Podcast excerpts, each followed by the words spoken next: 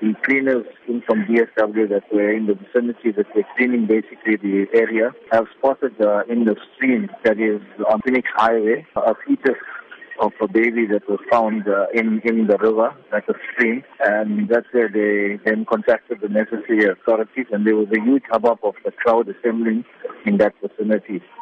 Is anything known about who might have dumped the baby there? Witnesses haven't seen anything at this moment, and there's no further info on this at the moment as to who could have done possibly. But it's an area where there's a bridge. There's a lot of people cross on that way. it's on Phoenix Highway. Plus minus, you would think about one week this fetus was in the water because the skin and everything has been coming out of the fetus, so it's quite decomposing state, but it's there quite, I think, over a week in the scene. When police arrived at the scene, what did they find? It's in the water. We had to go down in the water, and you would find that in the water is it's not kind of floating, but it's still onto the uh, for baby structure, something sort of that there. Now, of course, Newsbreak has reported on a number of incidents where babies and fetuses were found.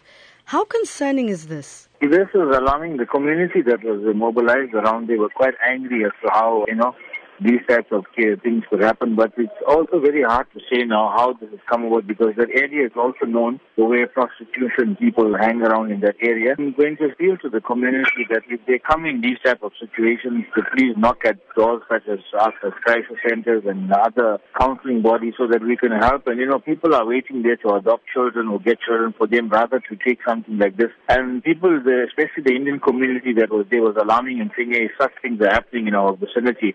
And on that Phoenix Highway, right couple of meters away, where we found incidents of where Newsbreak also reported in the past of bodies being found there now. So this is becoming like an area where the stream is coming to a lot of criminal activities that are around that area.